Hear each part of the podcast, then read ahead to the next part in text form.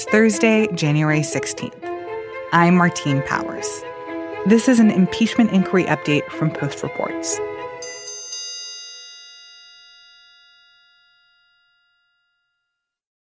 The hour of 12 noon having arrived and a quorum being present, the Sergeant at Arms will present the managers on the part of the House of Representatives. Even though it's only been a month or so since the impeachment vote, it feels like it's been forever and that we've been waiting a very, very long time for this trial to actually begin. I announce the presence of the managers on the part of the House of Representatives to conduct proceedings on behalf of the House concerning the impeachment of Donald John Trump, President of the United States. So, around noon today, the House managers, the seven people who were chosen to represent the House in this impeachment trial, they were escorted into the Senate chambers by the Sergeant at Arms. The Sergeant at Arms will make the proclamation. And then the Sergeant at Arms does this thing where he says, Hear ye, hear ye. Hear ye. All persons are commanded to keep silent on pain of imprisonment while the House of Representatives is exhibiting to the Senate of the United States articles of impeachment against Donald John Trump, President of the United States. And Representative Adam Schiff, who is leading the House managers, he went up to the lectern and basically read out the articles of impeachment. House Resolution 755 Impeaching Donald John Trump, President of the United States, for high crimes and misdemeanors. So there are two articles of impeachment that were passed by the House. The first one is for abuse of power, and the second one is for obstruction of Congress. Articles of impeachment exhibited by the House of Representatives of the United States of America and just to be clear, the president has been impeached, but he will remain in office unless the folks in the Senate decide that they're going to convict him of these charges and remove him from office. So, this is really the question underlying this impeachment trial. Is the president guilty of these charges, and should he be removed from office? That the House of Representatives shall have the sole power of impeachment. Then, a little bit later on Thursday afternoon, you have the swearing in. So, Chief Justice John Roberts, who came over from the Supreme Court, he is escorted in by four members of the Senate. He goes up to the front of the room to the dais, and he is sworn in by Senator Chuck Grassley. Will you place your left hand on the Bible and raise your right hand? Do you solemnly swear that in all things appertaining to the trial of the impeachment of Donald John Trump, President of the United States, now pending, you will do impartial justice according to the Constitution and the laws, so help you God? I do. And then Chief Justice John Roberts, in turn, is responsible for swearing in the rest of the Senate. Uh, at this time, I will administer the oath to all senators in the chamber in conformance with Article 1, Section 3, Clause 6 of the Constitution and the Senate's impeachment rules. Will all senators now stand or remain standing uh, and raise their right hand? Do you solemnly swear that in all things appertaining to the trial of the impeachment of Donald John Trump, President of the United States, now pending, you will do impartial justice according to the Constitution and laws, so help you God. And so each of the senators, they're called up to a book that is sitting in the middle of the Senate chambers, and they go up, they're called up in groups of four, and then each one signs their name to this book, saying that they vow to be impartial during this trial, as they will be acting as jurors, and that they will obey the rules of the Senate as this trial continues. The clerk will call the names in groups of four, and senators will present themselves at the desk to sign the oath book. And so it begins. Mr. Alexander, Ms. Baldwin, Mr. Barrasso. The impeachment trial of Donald J. Trump, the 45th President of the United States. But even as the impeachment trial is getting underway in the Senate, there's still new evidence coming out about Trump's dealings with Ukraine. So on Wednesday night, the House released a bunch of text messages uh, from this guy named Lev Parnas, who is an associate of Rudy Giuliani and was serving as essentially the link between Giuliani and people in Ukraine. That's Paul Sonne, national security reporter at The Post. Initially, the House puts out a selection of his text messages and documents that he turned over. Then the following night, the House puts out a giant, more exhaustive accounting of all of his messages and documents. And these texts and documents, many of them illustrate the inner workings of Rudy Giuliani's circle, including Lev Parnas, and their dealings in Ukraine.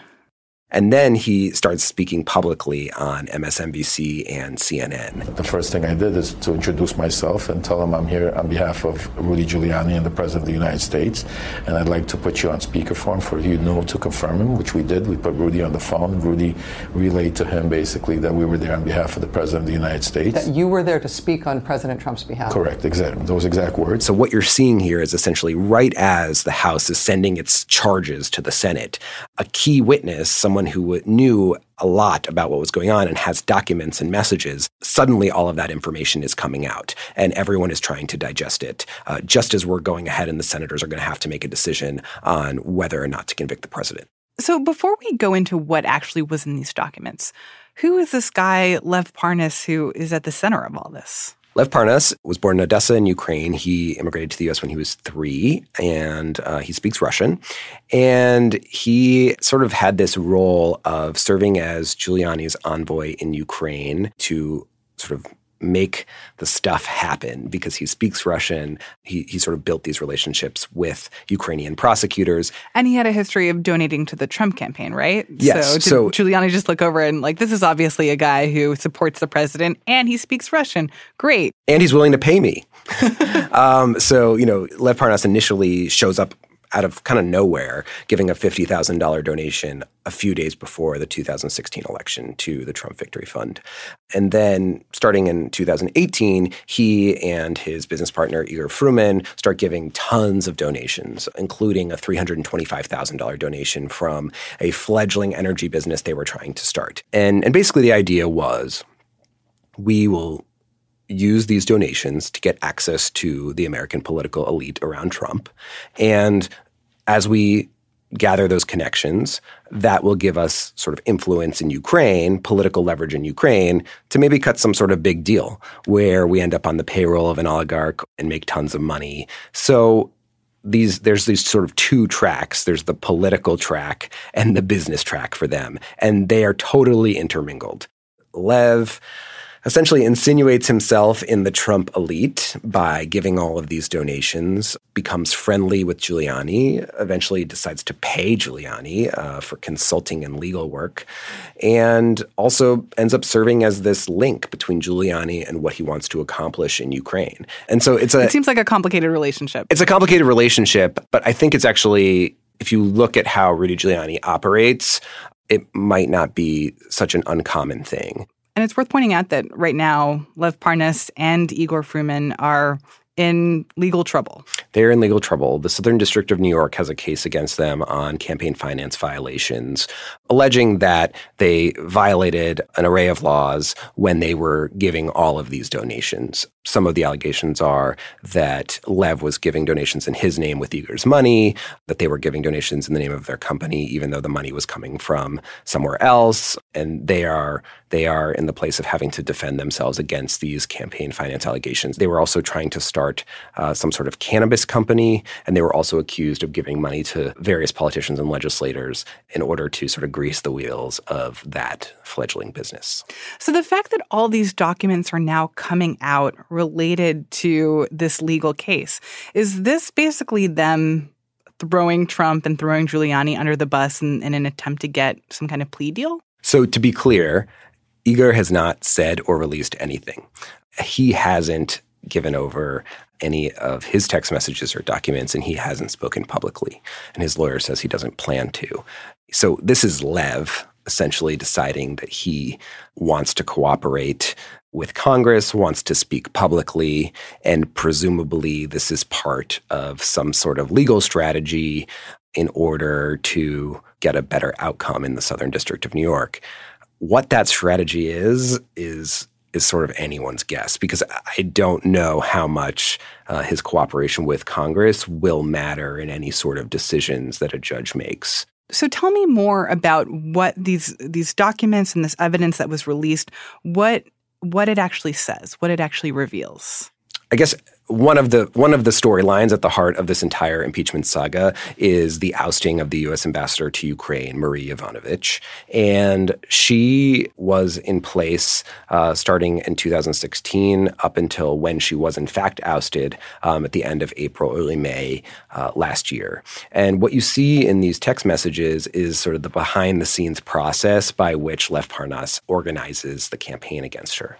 And so what he's doing is he's meeting Ukrainian officials hooking them up with friendly right wing conservative media outlets, planting statements about her in the US press, and then contacting, you know, having contact with this Trump super PAC, America First, to make sure that those sort of smearing comments against her get liftoff in the US. And so some of the text messages are, you know, talking about whether Donald Trump Jr. will tweet about her, and he in fact does tweet about her. Um, and then the president tweets about her. Uh, and so there was always a suspicion that the news stories he was helping gin up there was some actual direct connection in them getting liftoff from the president and his son, which is really what ultimately built the pressure to oust the ambassador because there had been frustration among Rudy Giuliani and his associates that she wasn't being ousted, even though Rudy kept asking and getting promises, apparently, from the president from Pompeo that she would be.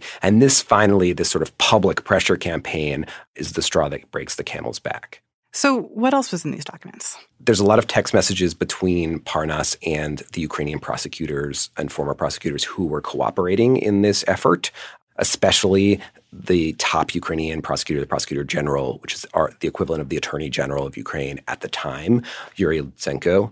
And you see how Lutsenko essentially is willing to do various things related to Biden and the Ukrainian gas company that Biden's son was working for announcements, investigations, so long as they get rid of the U.S. ambassador to Ukraine, Yovanovitch. He was a longtime enemy of hers. She had been criticizing his office um, essentially for corruption.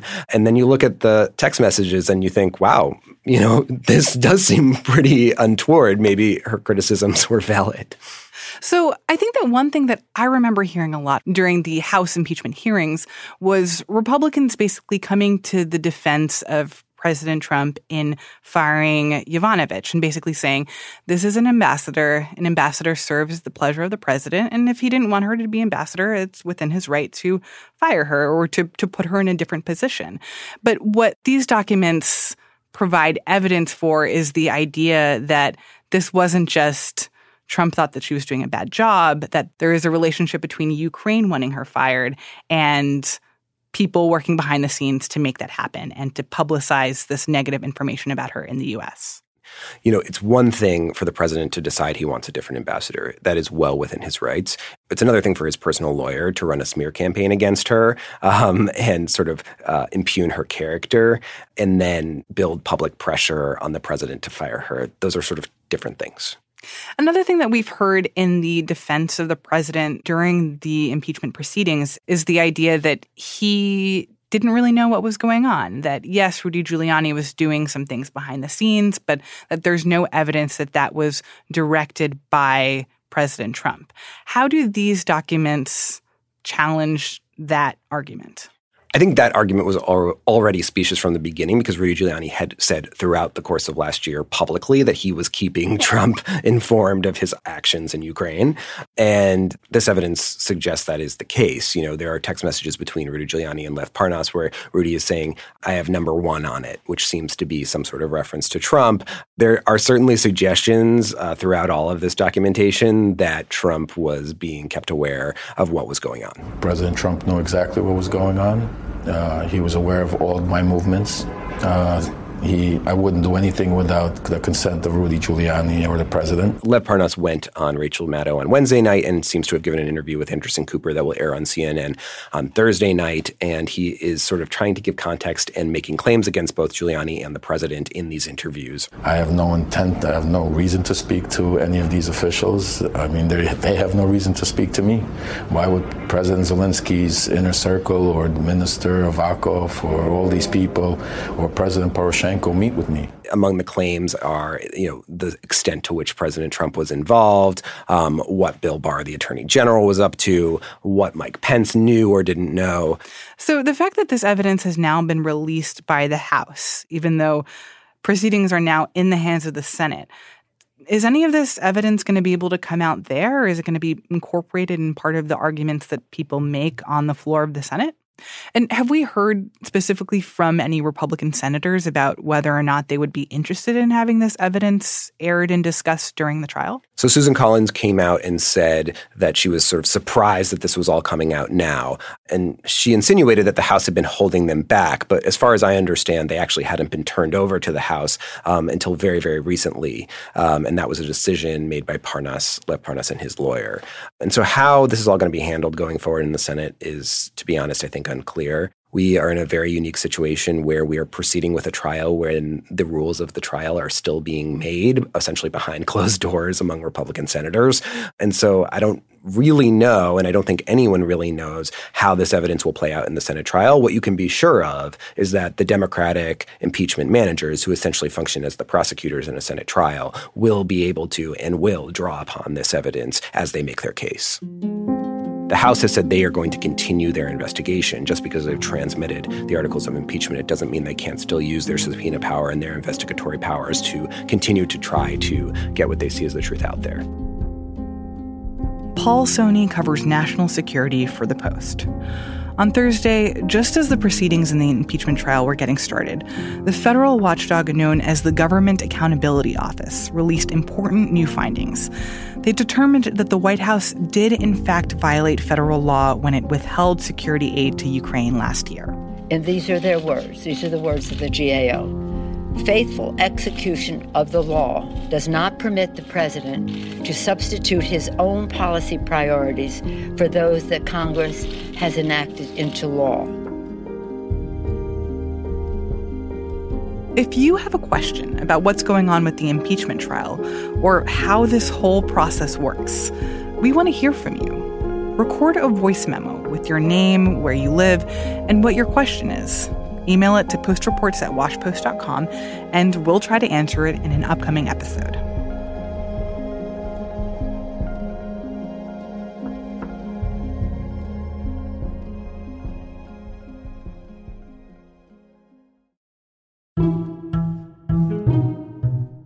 That's it for this segment of Post Reports. Full episodes of our show come out every weekday afternoon. You can subscribe at postreports.com or wherever you get your podcasts. I'm Martine Powers. Thanks for listening.